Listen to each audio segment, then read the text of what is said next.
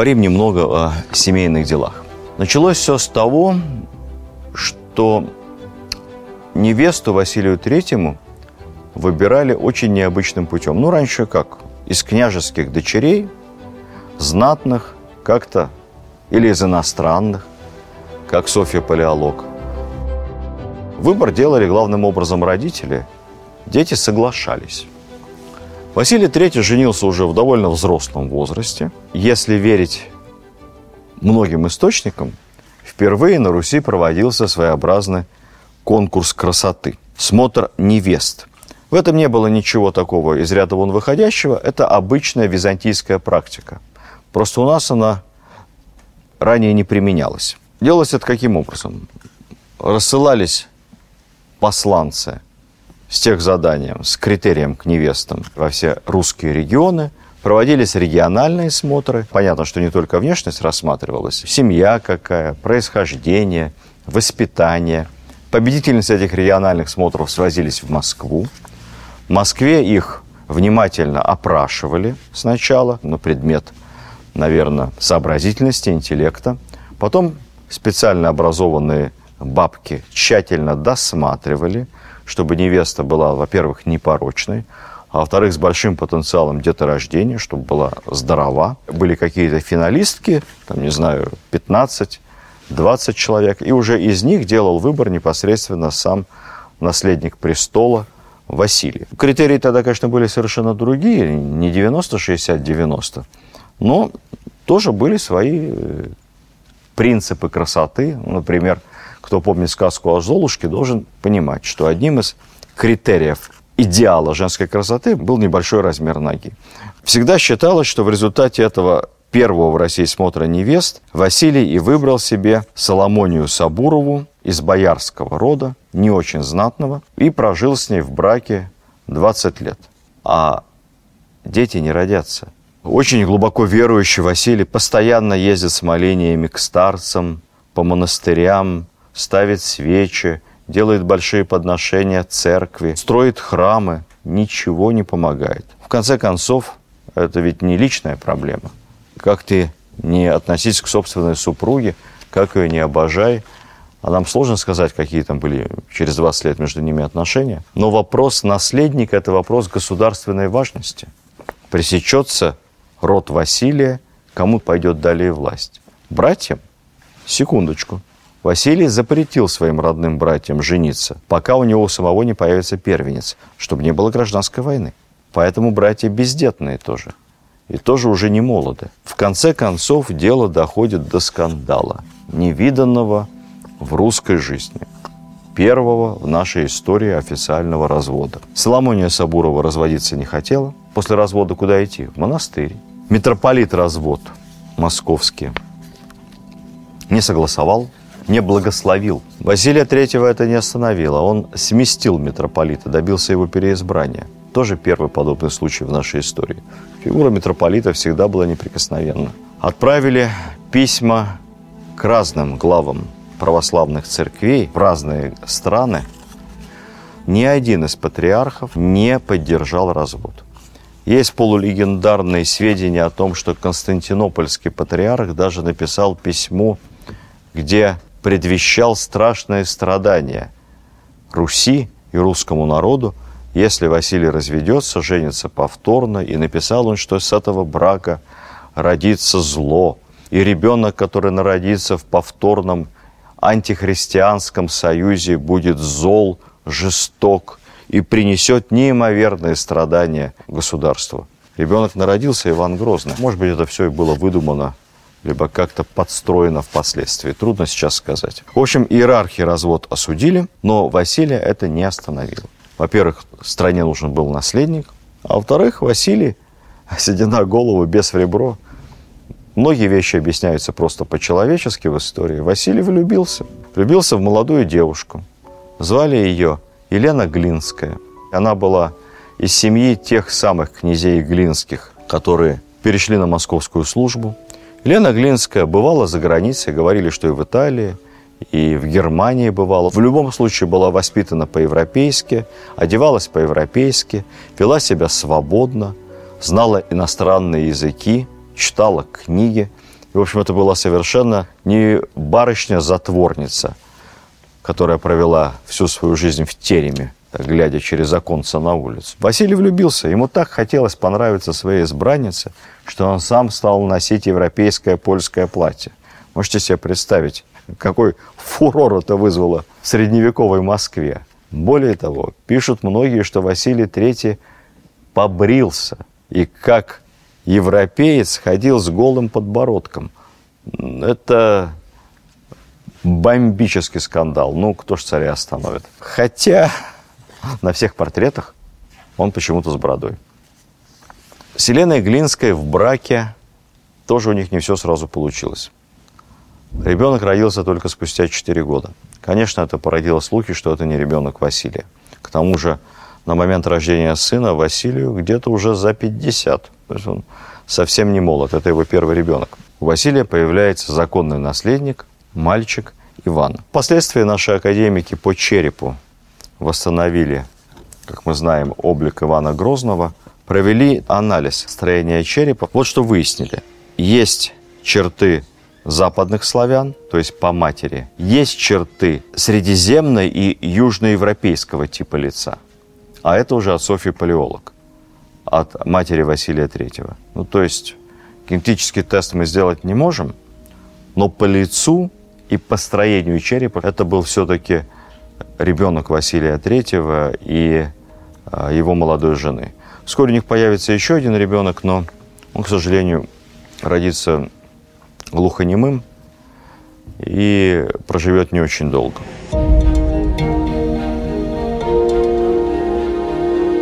Коли Анач помянул церковное строительство, которое велось при Василии III, нельзя не отметить строительство Новодевичьего монастыря, как раз в честь воссоединения со Смоленской землей. В монастыре хранилась смоленская икона Богоматери – и это замечательное архитектурное сооружение, которое последние годы активно восстанавливается Министерством культуры, исключительной красоты, мощь на границе Москвы носила большое оборонное предназначение. Сейчас это не просто красивая старинная крепость с храмами, но это и главное политическое кладбище Российской Федерации. Отнюдь не Кремлевская стена и не Красная площадь. Вот самое интересное захоронение там. Много интереснейших памятников, много знаменитостей. Если у вас есть время, сходите непременно в выходной день на Новодевичье кладбище. Вы с большой пользой для души и для ума проведете там время. Знаете, походы по кладбищу, особенно по такому историческому, наводят на массу полезных мыслей о бренности бытия, приходящей славе, смысле жизни.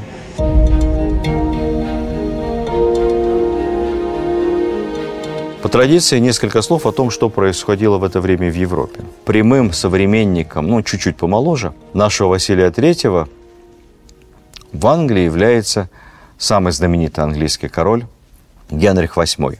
Вот это уже был тиран как тиран, такой образцовый деспот. Он скончается в год, когда Иван Грозный будет венчан на царство. В русскоязычном интернете почему-то его называют «синей бородой». И считается, что сказка Шарля Перо «Синяя борода», она как раз про Генриха. Это не так. Уже выяснили сейчас, что настоящим прообразом «Синей бороды» являлся один из подвижников Жанны Дарк, французский военачальник Жилю Дере. Его обвинила инквизиция в том, что он похищал и приносил в жертву в своем замке маленьких мальчиков и девочек, и плюс еще якобы убил и замуровал несколько своих жен. В итоге его казнили.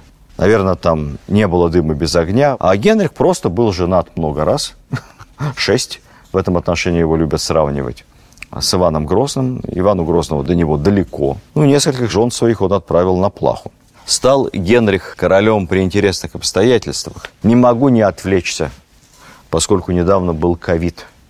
И все мы страшно переживали о том, какая напасть свалилась на планету. Переживали все, кроме историков медицины, которые знали, что такое по-настоящему страшные болезни в истории человечества. Вот Генрих VIII стал королем случайно, потому что наследником престола был его старший брат. Неожиданно молодым, умершим от жуткой напасти, поразившей тогда несколько европейских городов, не только Англию, но больше всего мы знаем о том, как эта болезнь проистекала в Лондоне, потому что есть много письменных свидетельств. Болезнь эта называлась sweating fever, потовый, от слова пот, лихорадка. Суть болезни очень простая. Утром человек, проснувшись, плохо себя чувствовал. Он жутко потел, насквозь промокали одежда, простыни. И вот трясло буквально. Как тогда лечили? Ну, видят, что человеку плохо, лихорадка какая-то. Ну, поили какими-то отварами, давали много пить, переодевали в сухое. Буквально 2-3 часа, после чего больной умиротворенно засыпал. Инкубационный период между первыми признаками этой странной болезни, поразившей тогда Лондон, Южную Англию, Центральную и некоторые европейские города, был от 4 до 8 часов. После этого человек умирал. Болезнь не щадила никого. И наследник английского престола, старшего брата Генриха VIII, и английскую знать. Тогда болезни были очень страшные. Помните, чума, язвы. Никаких бубонов, никаких шрамов, никаких синяков, никаких язв. Человек выглядел абсолютно нормально. Он просто потел. Ну и дурно себя чувствовал 2-3 часа. Единственный способ спастись от этой болезни – уехать из Лондона. Все, кто мог, убегали куда-то вот, кому было куда бежать. Томас Мор утром ушел на работу. Жена не очень хорошо себя чувствовала, лихорадила, но ходил он утром рано, жена еще не встала с постели, поцеловал, весь день на работе, дома умерли его жена и его дети. При этом сам Томас Мор даже не заболел, и никто из слух его дома не заболел. Накладывался карантин, на дверях рисовали белый крест краской или мелом – Дверь заколачивали в доме, где кто-то болеет потовой горячкой. Еду передавали как-то там через окошко. Смертность сто процентов. Наука пытается исследовать останки заболевших и до сих пор не может объяснить, что это была за напасть. Более того, потовая горячка возвращалась несколько раз. Эта эпидемия шла волнами на протяжении десятилетия, а потом исчезла одномоментно раз и больше ее нет. Такие напасти сваливались на человечество. Так вот, Генрих VIII, оказавшись на троне, вместо своего старшего брата, умершего от этой лихорадки, унаследовал заодно вместе с троном и его супругу, Катерину Арагонскую, овдовевшую. Катерина Арагонская была дочерью основателей королевства Испании, короля Арагона и королевы Кастилии. Ну, считалась одной из самых образованных женщин эпохи. Впрочем, это ей не помогло. Наследника престола она родить не могла.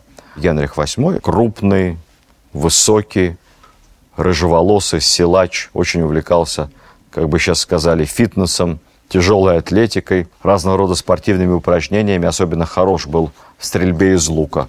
Натянуть английский лук – это, знаете, какая сноровка и сила нужна. Он действительно был любимцем женщин. Наследник не родится. В конце концов, развод.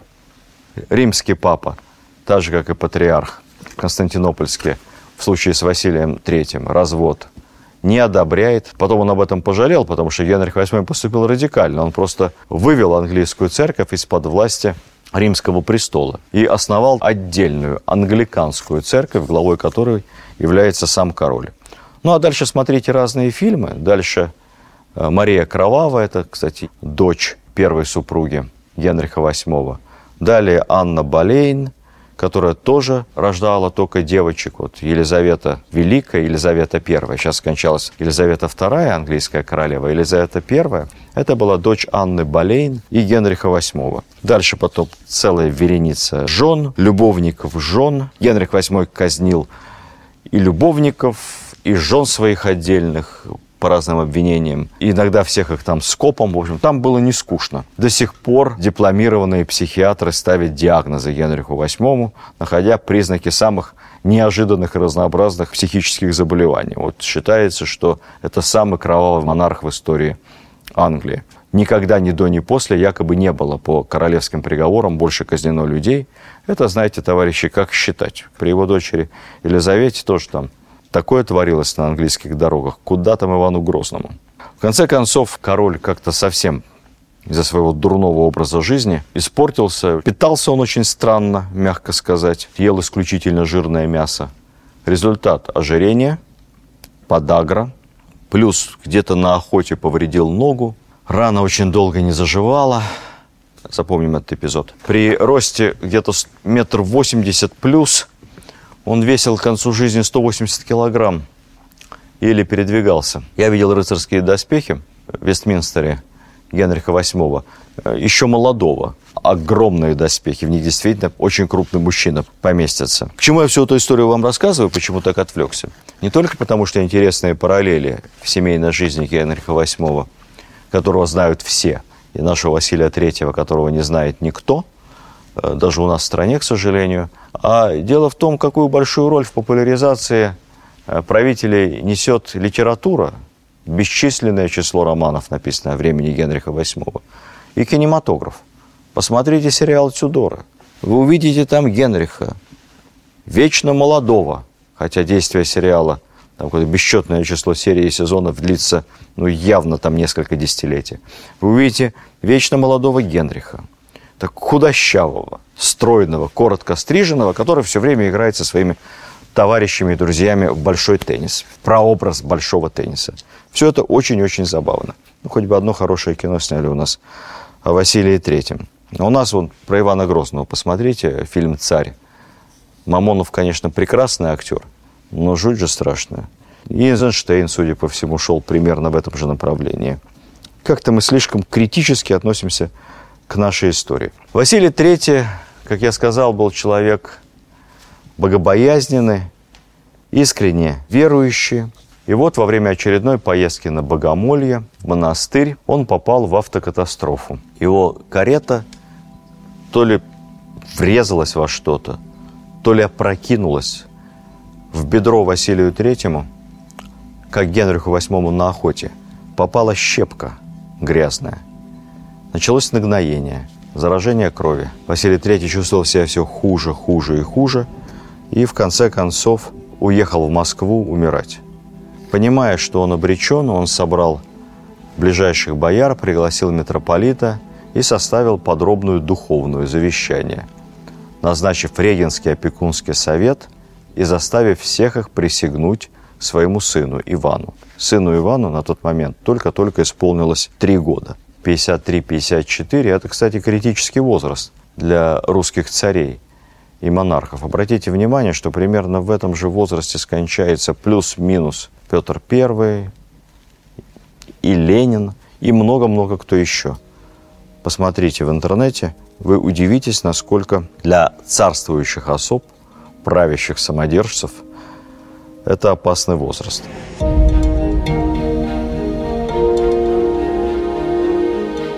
Главный итог – при нем закончился процесс формирования единого централизованного государства. Система управления полностью сложилась, уделов почти не осталось, только самым ближним родственникам.